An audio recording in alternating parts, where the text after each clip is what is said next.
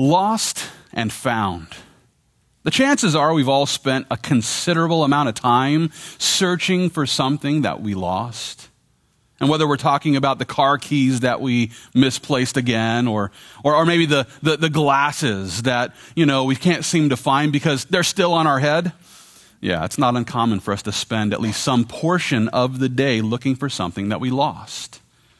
According to one calculation, Americans spend an accumulated 2.5 days every year looking for lost items. Yeah, by the end of the year, you will have spent two and a half uh, days looking for something that you lost. Over the course of the average life, well, it's estimated that we'll spend 6.5 months, which is equivalent to 5,000 hours, looking for those things that we lost because, no, I'm sorry, we don't remember the last place we left it. It's also interesting to note that Americans also spend upwards of $2.7 billion every year. That's right. All Americans together spend about $2.7 billion every year replacing something that we lost. It's a lot of money. And, it's sad to say that not all lost items are so easily replaced. You know, not all lost items can be replaced by a trip to the store or a click there on Amazon.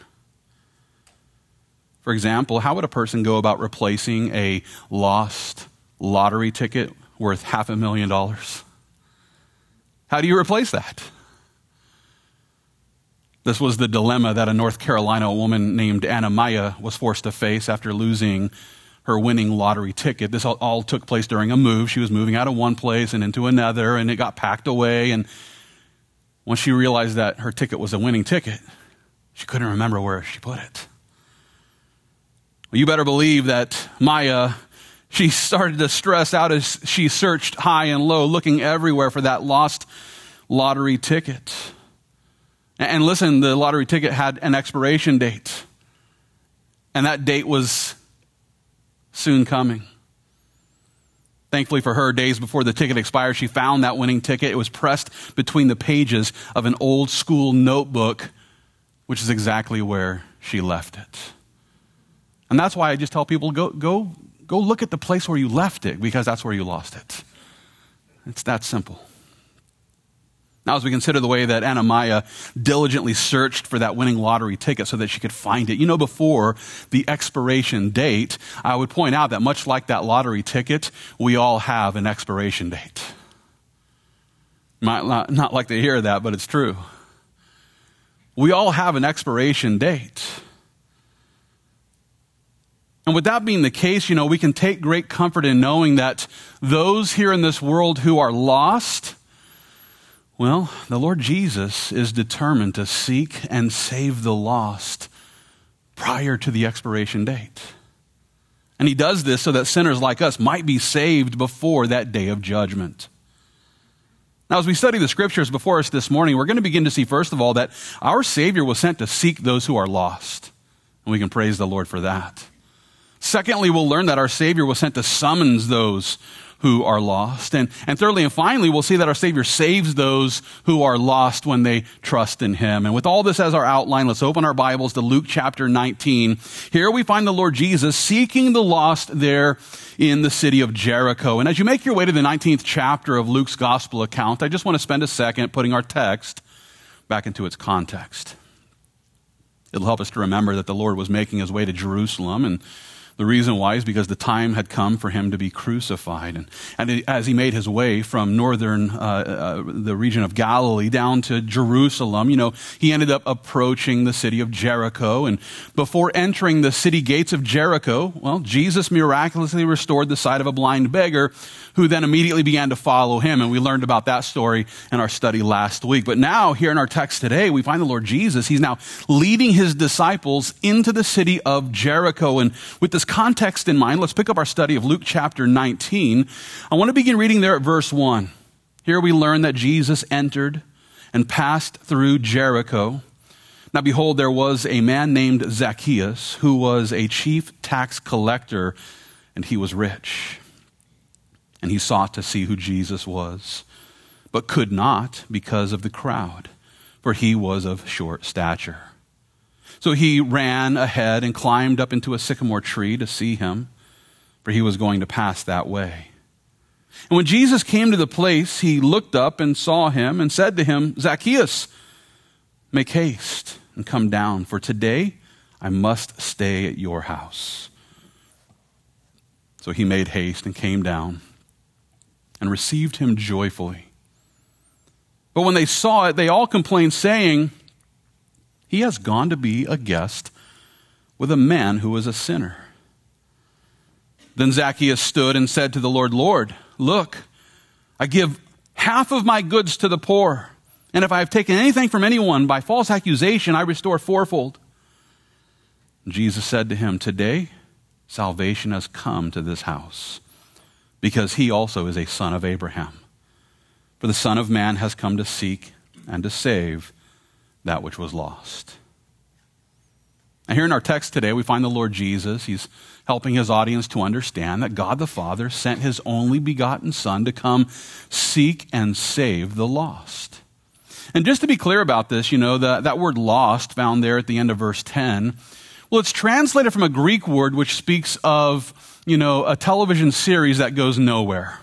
You know, that, no, okay. A little late on that one. So the word lost in Greek actually refers to that which is missing or something that has vanished. just to be clear, this is the same Greek word that the Lord Jesus used when he informed his audience that he was sent to seek and save the lost sheep of the house of Israel. And so we see that the word lost in that context is being used of people who have lost their way. And so Jesus was sent to seek and save the lost. What, what does this mean? That he was sent to seek and save those who have lost their way or, or those who, who are not in his fold. And so we can rejoice in knowing that Jesus came to seek and save lost people. At the same time, we should also notice that this tax collector named Zacchaeus, he also sought Jesus Christ.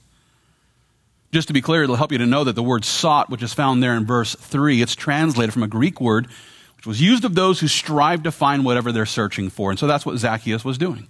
He was striving to find Jesus. The same word is also used of those who are determined to acquire the object of their desire. And what this means is that Zacchaeus was determined to seek the Lord Jesus. And the reason why is because he wanted to spend time with our Savior. In light of this desire, I should take a moment to remind you of something that Paul wrote in Romans chapter 3. It's there where Paul declares, There is none righteous, no, not one. There is none who understands. There is none who seeks after God. There is none who seeks after God. As we consider the point that Paul was making there, I, I want to take a moment to ask, you know, uh, how is it then, if Paul is correct, how was Zacchaeus able to seek the Lord Jesus if no one seeks after God?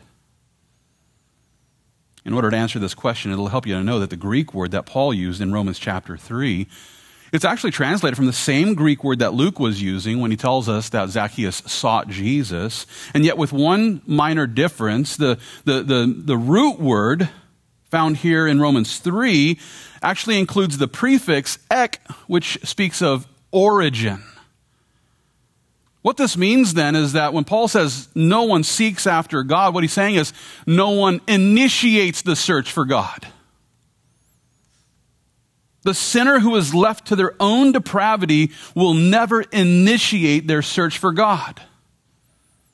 And with that being the case, we can rejoice in knowing that our Savior was sent to initiate the search. Our Savior was sent to seek and save the lost so that we can respond in seeking Him back. With this in mind, we should take some time to consider the way that Christ Jesus enabled Zacchaeus to seek Him out.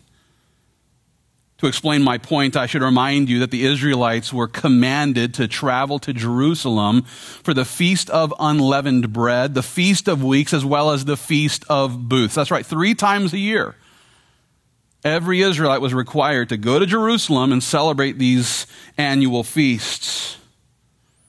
It's also interesting to note that there were actually three pilgrimage paths that would take someone from Galilee to Jerusalem. You could take three different paths, three different routes. There was the western route that followed the coastal plain to the promised land, and, and this was the longest route, which was typically taken by those who wanted to avoid all of those Samaritan cooties. You know, so they would take the long way around. Then there was the central route, which was a straight shot from Galilee through Samaria to Jerusalem. And the pilgrims who took this path, well, they were less concerned about Samaritan cooties, and they just wanted to get there as quickly as possible. But then there was the eastern path, which was also taken by those who, well, they, they didn't really want to take that straight shot. They didn't want to take the longest route, but they didn't mind crossing over the Jordan River twice. And, and this was the pilgrimage path that the Lord Jesus chose as he made his way to Jericho. Now, one reason for believing this is based on a very small detail that Luke records back in Luke chapter 17. It's in verse 11 where Luke tells us that it happened as he went to Jerusalem, that he passed through the midst of Samaria and Galilee. In other words, as Jesus made his way to Jerusalem, he followed a border route that actually split Judea and Samaria. And this is the border route that was actually the beginning of that eastern or trans Jordan route, which would have taken him down to Jericho after crossing the Jordan River twice. The uh, Apostle Matthew confirms this in the 19th chapter of Matthew. There we learn that the Lord Jesus departed from Galilee and came to the region of Judea beyond the Jordan. So as he made his way to Jerusalem, we know that he crossed over the Jordan and, and then ended up in Jericho. This was that eastern route. Jesus took the second longest route as he went out to seek and save the lost. And that's why he went to Jericho to seek and to save the lost. Now, in order to grasp why this route is so important, I want to take another look at our text here in Luke chapter 19. Let's back up and begin reading once again. There at verse 1, here we learn that Jesus entered and passed through Jericho.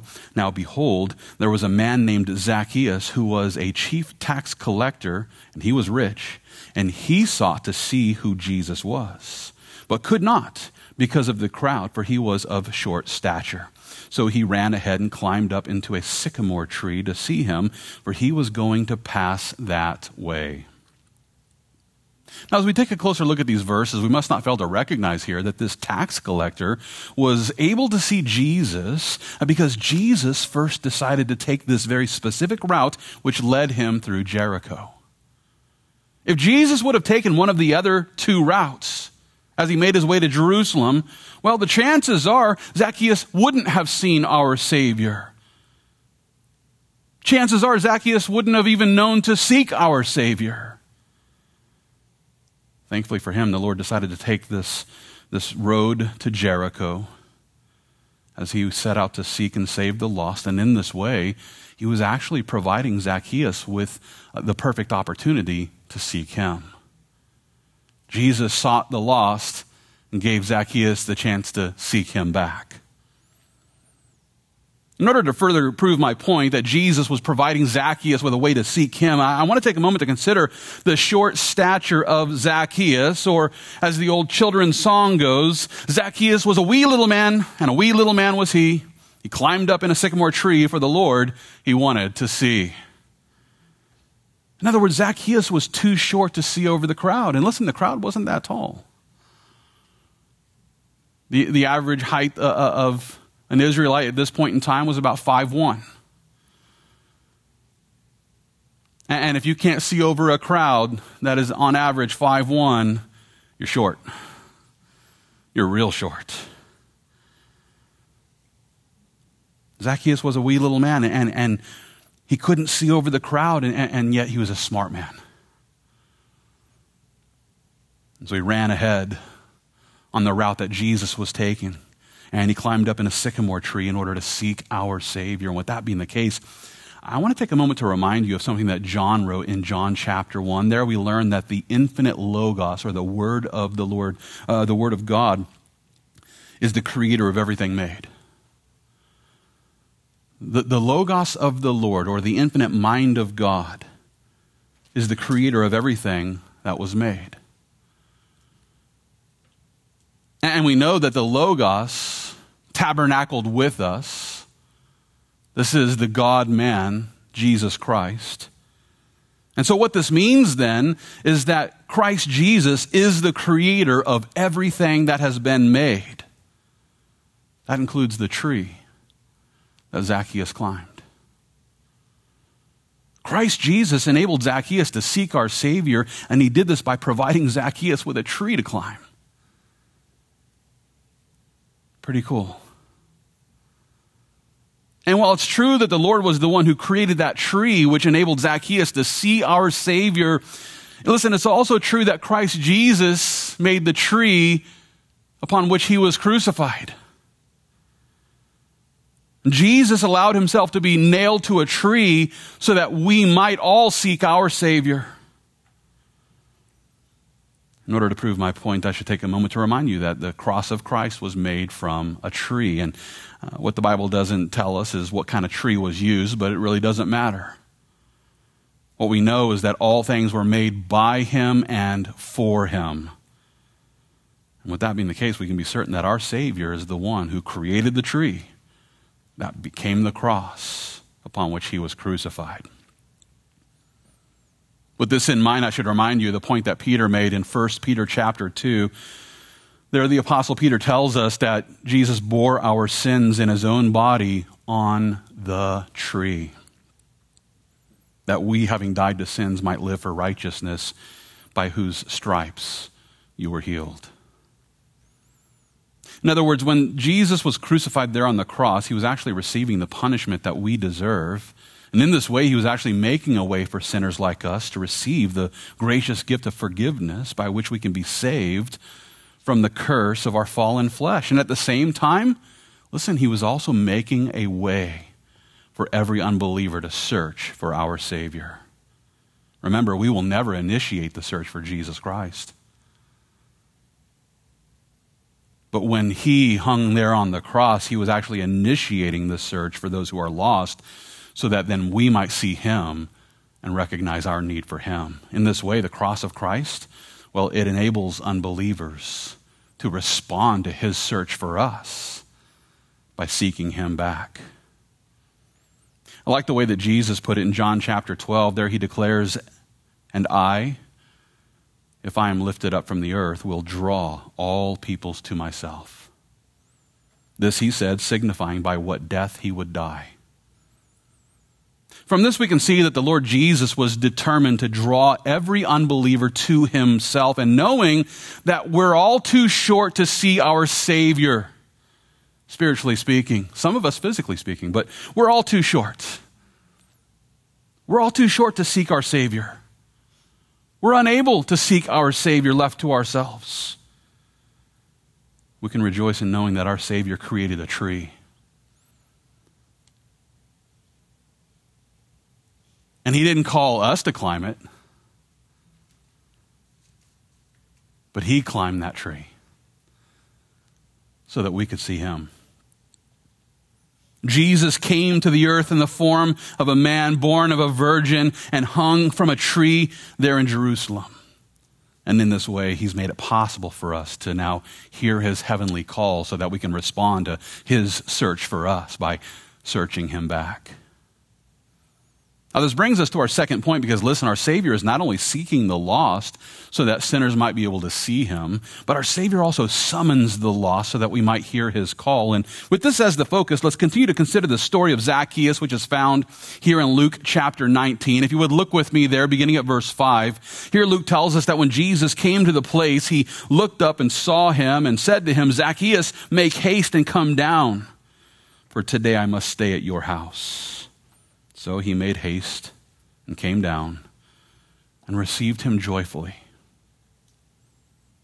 And here in these verses, we find our Savior. He's actually summoning Zacchaeus by inviting him to come down from the tree. And just to be clear about what I'm saying, the word summons speaks of an authoritative command by which a person is called to appear before someone else who's in a position of power or authority. And as we consider the way that the Lord Jesus here instructed Zacchaeus to make haste and come down from the tree, we must not fail to realize that this was actually Christ's way of calling Zacchaeus to come down and embrace the salvation that he was seeking when he climbed up into that tree.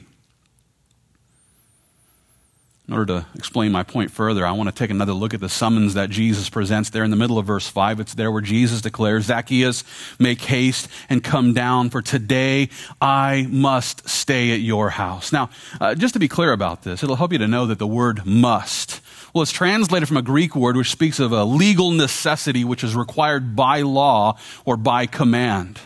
Not only that, but the same Greek word was also used in reference to a righteous requirement. And it's a requirement that, in this context, obligates God to then accomplish every prophetic promise that He's ever presented. When God presents a prophetic promise, He must fulfill that promise. And this includes the promise to save those who search for Him with their whole heart. I'm reminded of the prophetic promise that God made in Jeremiah chapter 29. There he declares, For I know the thoughts that I think toward you, says the Lord, thoughts of peace and not of evil, to give you a future and a hope. Then you will call upon me and go and pray to me, and I will listen to you. And you will seek me and find me when you search for me with all your heart. Those who search for the Lord with all of their heart, will find the Lord. How do I know? Because God promised. And He must fulfill that promise. The Lord Jesus confirmed this in Luke chapter 11, where He declares, Everyone who asks receives, and he who seeks finds, and to him who knocks it will be opened. In light of these promises, I'm here to tell you that God has obligated Himself legally to reveal himself to those who will seek him. And so when Zacchaeus sought Jesus by climbing that tree, Jesus responded by summoning him to come down and be saved. Jesus said, I must spend this time with you. Why? Because he was obligated to, according to the prophetic promise of God. And those who seek God with their whole heart, God is obligated to reveal himself to them. And that's true of anybody. Yeah, the, the, the, person on the deserted island, the one that everyone's so concerned about. According to the scriptures, God must reveal himself to that person if they seek him with their whole heart. And listen, I'm not talking about the, the person, you know, out in a street evangelism situation that says, well, if God's real, you know, let him strike me down right now. And, and then there's no lightning and he goes, see, there's no God, you know. That's not the kind of searching with your whole heart that we're talking about. But the person who will truly seek the Lord with a desire to know him, God is obligated. He must reveal himself to that person. With all this in mind, I want to consider the response of Zacchaeus, which Luke presents here in verse 6. There we learn that he made haste and came down and received him joyfully. That word received was translated from a Greek word which was used of those who accepted another person into their home. The word was also used of those who receive another as a guest and entertain them with happy hospit- uh, hospitality. And, and what this means then is that Zacchaeus was happy to play host as the Lord entered his home.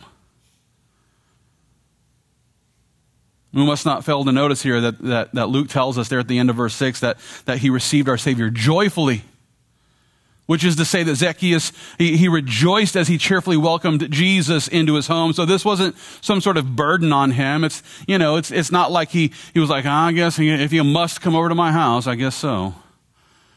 You know, I'm sure we've all had those experiences where we had to let someone into the house because, well, they're a relative and you're not happy about it, but oh well. It's a familial obligation. We're not talking about that. He happily joyfully, cheerfully receive Jesus into his home. And as we consider the way that Zacchaeus joyfully welcomed Jesus into his home, we must not fail to recognize that this is the proper response to the summons of our Savior. When our Savior calls, we should respond by receiving him joyfully.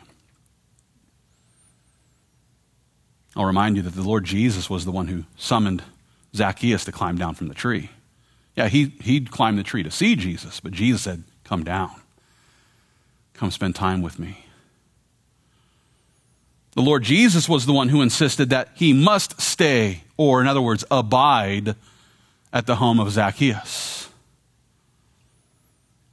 Well, it's true that Zacchaeus could have rejected this summons from our Savior. You know, it's also true that he was happy to obey the calling of Christ.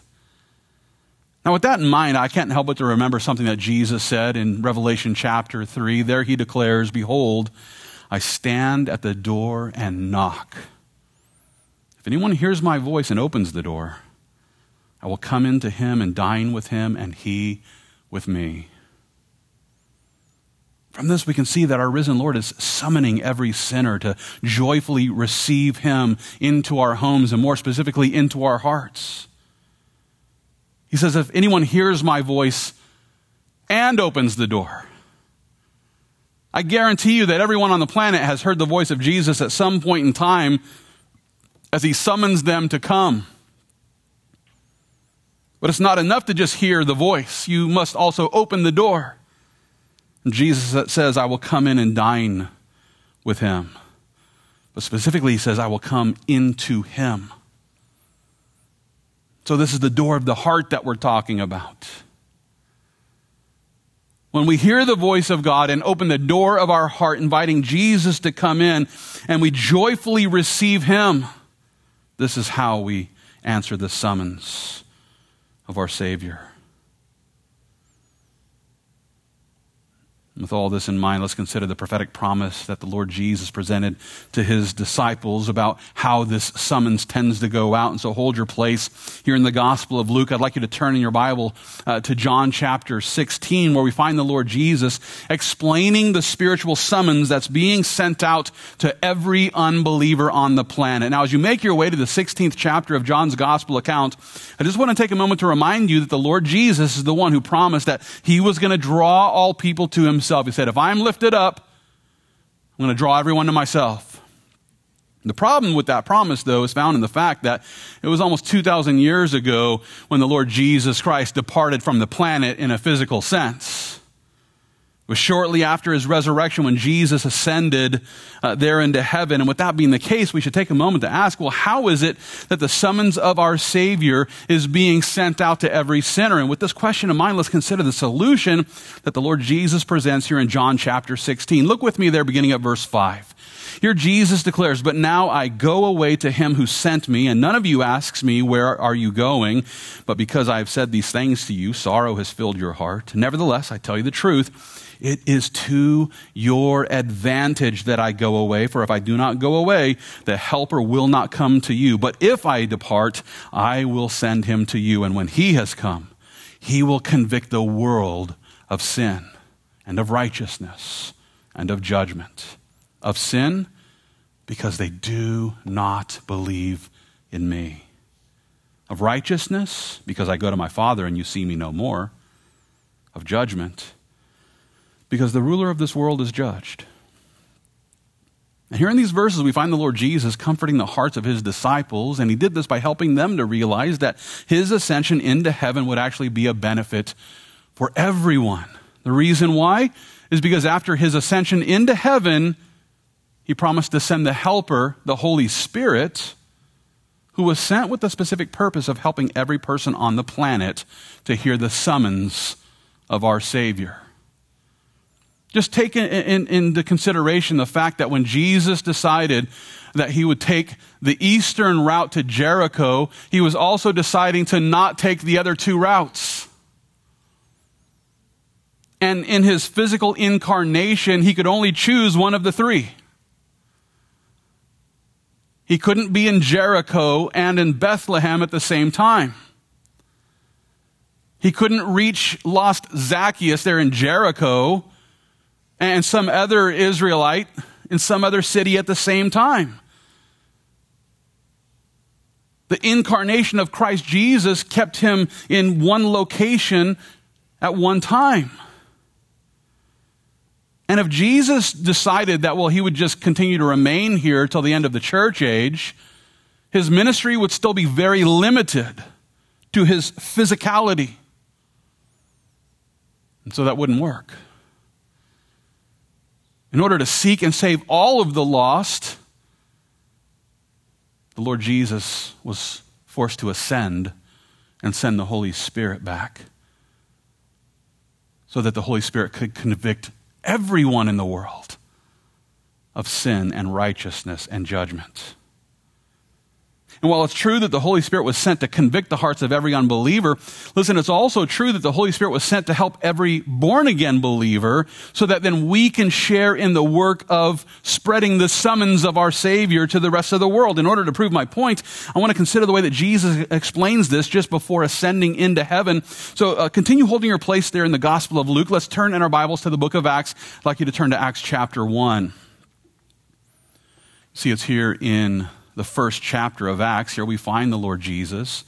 He's helping his disciples to understand that the Holy Spirit was going to be sent on the day of Pentecost and with the specific purpose of empowering every born again believer so that then we can go out and reach unbelievers with the gospel of grace. I want to consider the conversation as Luke records it here in Acts chapter 1. If you would look with me there beginning at verse 6, here we learn that when they had come together, they asked him saying, Lord, Will you at this time restore the kingdom of Israel? And he said to them, It is not for you to know times or seasons which the Father has put in his own authority. Uh, pay attention, date setters.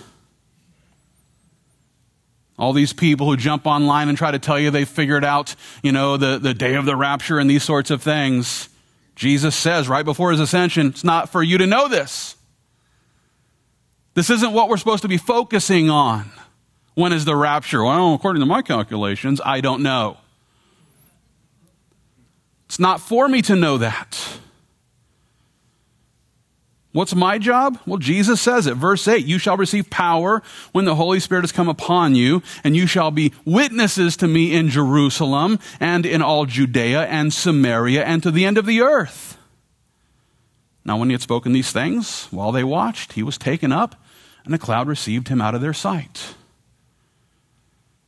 Now consider the final instructions of our Savior Jesus, the, the, the final instructions that he presents before ascending into heaven. He's telling his disciples, hey, wait for the outpouring of the Holy Spirit. We know that to be the day of Pentecost.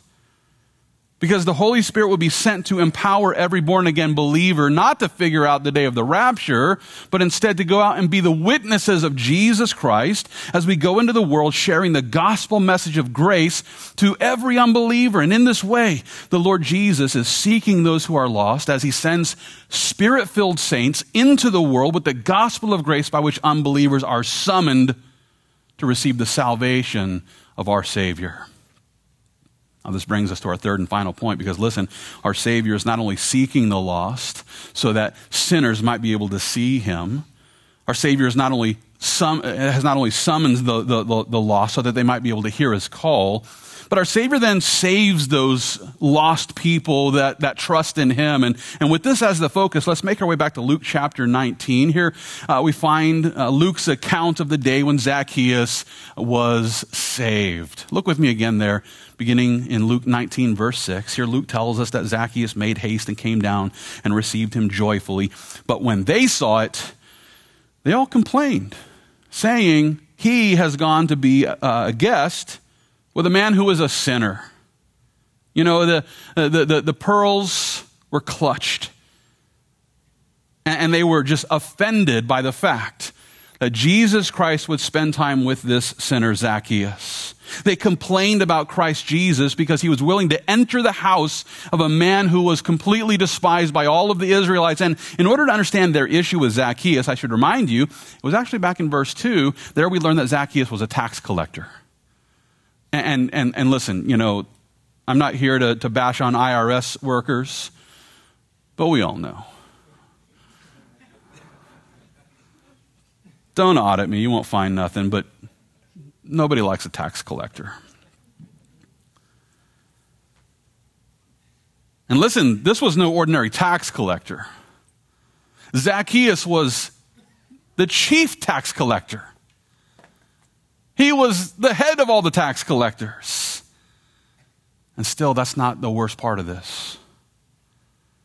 There at the end of verse 2, we learn that he was rich.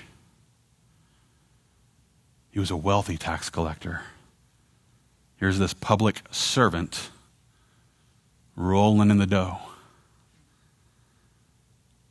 And, and, the implication here is that Zacchaeus was a man who had become rich and wealthy by defrauding his kinsmen with charging higher taxes than were due and then keeping the overage for himself. Now, no one would ever do that here in 21st century America. Praise the Lord. But if that were to happen, I mean, I'm sure we would all be upset about that. If we were ever to read Rand Paul's Festivus list, then I'm sure that we would all be very upset about what our tax money is being spent on. And what's even worse is that we all know. We all know there's career politicians who entered into public office broke, sleeping on someone's couch. And I'm not talking about Colonel Sanders. We all know someone who went into public office and after years of running financial scams like slush funds and stock market manipulation, somehow now they're millionaires.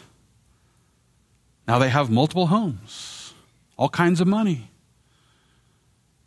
And, and, there's so many different ways to run these scams there in politics. You know, maybe, uh, you know, maybe you just uh, are able to set some, you know, what's called uh, black money to the side and uh, black funds and, and, and hide all of this from public eye and, and you're just scraping off the top the whole time. Or, or maybe you just have a son who somehow gets hired to sit on the board of an energy company somewhere overseas. I don't know. I mean, just, just throwing theories out there, you know, about, you know, being the big guy that's taking money from his son and that sort of thing. I don't know. I mean, I'm just making up as I, as I go along. But the fact is this.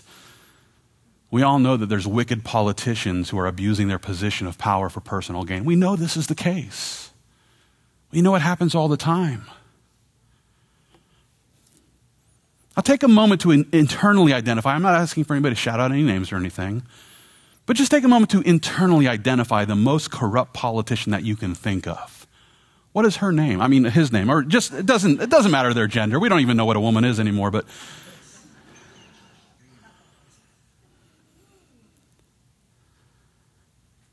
How would you feel if you discovered that the Lord Jesus came to town and decided to go have dinner with that person rather than you?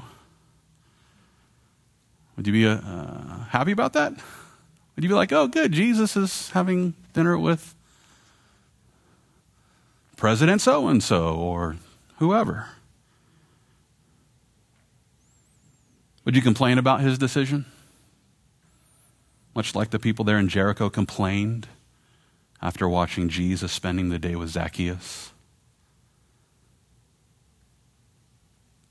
Knowing that we're all prone to these critical complaints about crook, crooked politicians, you know, it's, it's important for us to remember that the Lord Jesus didn't come to save those who are righteous, you know, like us. He came to seek and save those who are lost.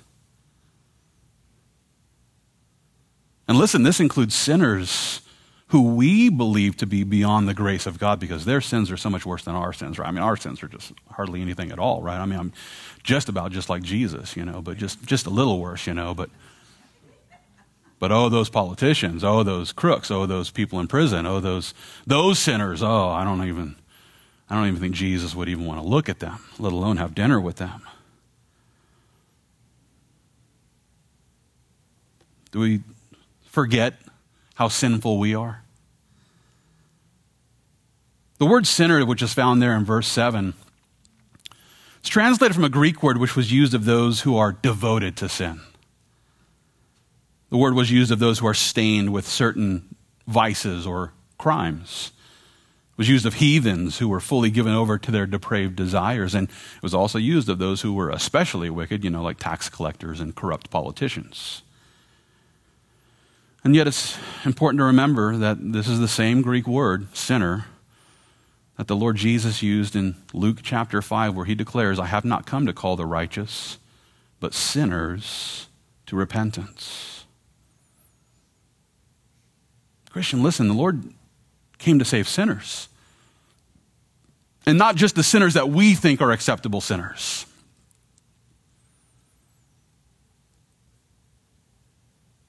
But he came to seek and save those who are lost. He came to save sinners like Zacchaeus, and yes, despite the fact that Zacchaeus was seen as one of the most sinful men in Jericho.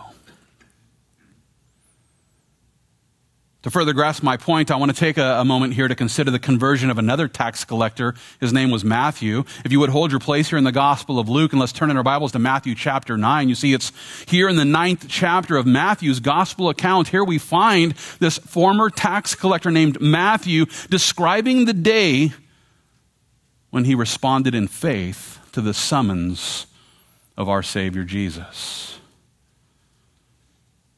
with this as the focus, if you would look with me here at Matthew chapter 9. I want to begin reading there at verse 9 here. Matthew writes, As Jesus passed on from there, he saw a man named Matthew sitting at the tax office. And he said to him, Follow me. So he arose and followed him.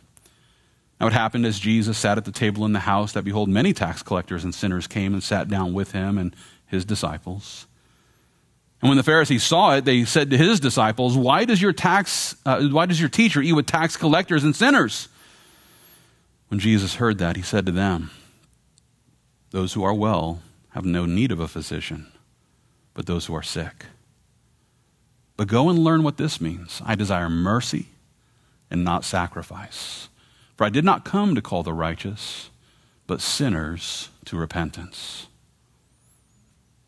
Now, here in these verses, we find the Lord Jesus inviting this tax collector named Matthew to follow him. And then, you know, the, the moment that, that, that, Matthew took that step of faith and began following Jesus, he immediately became a disciple of Christ. And, and next thing you know, this opened the door for other tax collectors to, to kind of see that they could have a relationship with Jesus Christ. And next thing you know, Jesus is hanging out with all these tax collectors and sinners. And that's when these religious leaders were just kind of like, how could you? How could you hang out with these sinful people? Well, because Jesus came to seek and save the lost.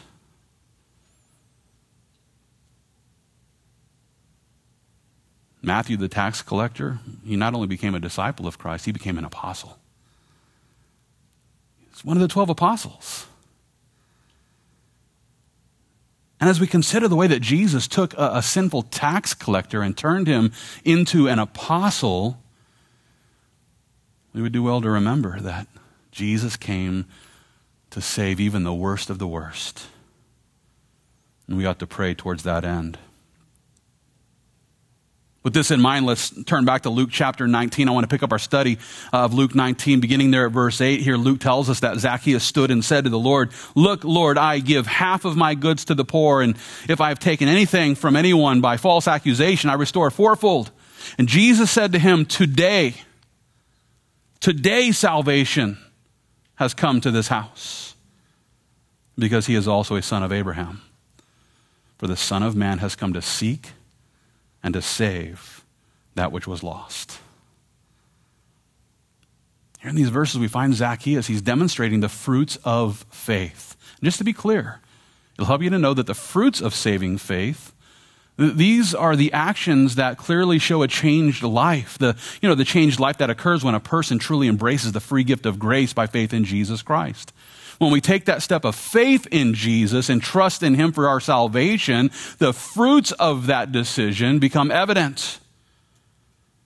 This is precisely the point that James was making in the second chapter of his epistle. There he declares, Show me your faith without your works, and I will show you my faith by my works. You say you have faith? Show it to me. How would you? Faith is invisible, it's immaterial. How do you show someone your faith? By your works. Those who have true saving faith in Jesus Christ will begin to bear the visible fruits of their invisible faith through the good works that we perform as we serve our Savior. To prove my point, let's take another look here at verse 9. Here, the Lord Jesus says, Today salvation has come to this house. Why? Because he did some works? No.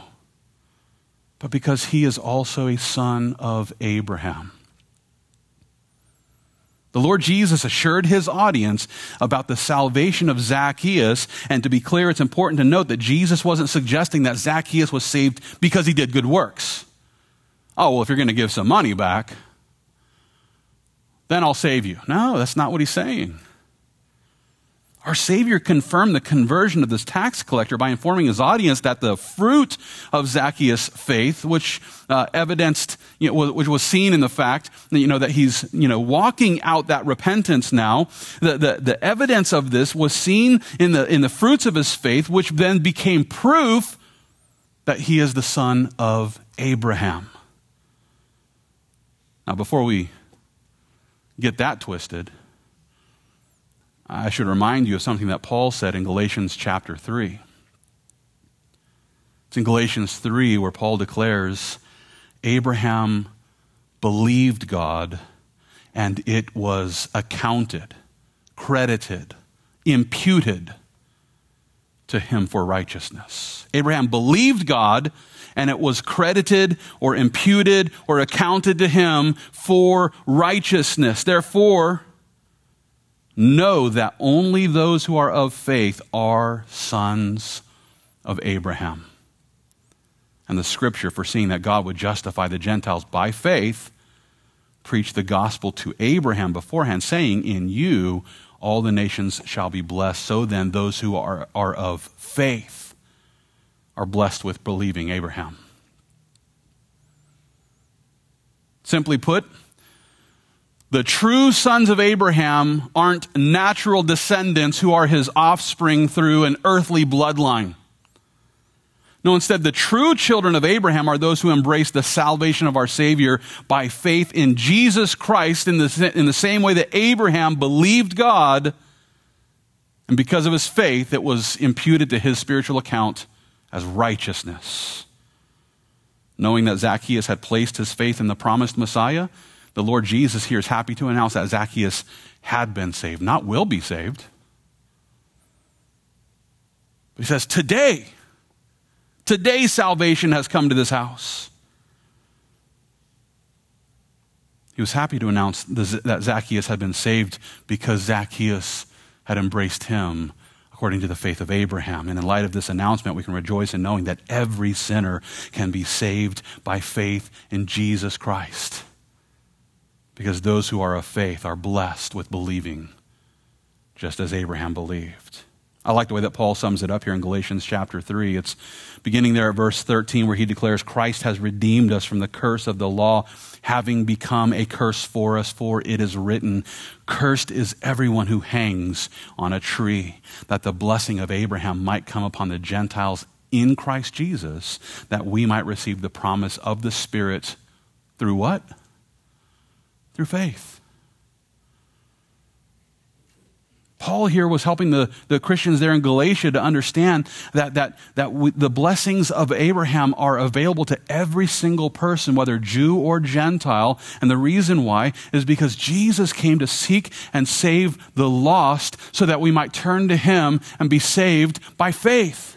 And now that he's been lifted up for all to see, now that he's climbed that tree, the cross there at Calvary, the Holy Spirit is now summoning every sinner to come to the cross so that we can receive the blessings of salvation according to the faith of Abraham. Now, as we begin to wrap up this study, I just want to take a moment to remind you here that our Savior was sent to seek the lost so that sinners might have the opportunity to see our Savior. Our Savior then summons the lost so that they might hear his heavenly calling. And then our Savior saves the lost who will simply place their faith in Him. As we consider the way that our Savior seeks, summons, and then saves the lost who trust in Him, we must not forget that those who are lost can only be found if they joyfully receive Jesus by faith. Those who are lost can only be found if they joyfully receive Jesus by faith. With that being the case, it's crucial for every Christian to remember that the Lord is now calling believers to go and lead the lost to the foot of the cross so that they can see Jesus, so that they can hear that summons, and so that they might be found as they place their faith in Him. I love the way that John Newton celebrated this incredible truth when he penned the lyrics of his famous hymn, Amazing Grace. He writes, Amazing grace, how sweet the sound that saved a wretch like me. I once was lost, but now am found. Was blind, but now I see. 'Twas grace that taught my heart to fear, and grace my fears relieved. How precious did that grace appear the hour I first believed. Without debate, it's the amazing grace of God that led the Father to, to decide to send his only begotten Son to come and seek those who are lost. and it's the amazing grace of God that led Jesus then to come and climb that tree and die on that cross so that then we could see him and so that we could hear the summons that he sends out to every sinner. And it's the amazing grace of God that helps those who are lost to then exercise saving faith by which we are found. And with that being the case, I encourage every Christian in closing let's commit our lives to proclaiming the gospel of grace so that those around us who are still lost can be found by faith in our Savior Jesus Christ. Let's pray.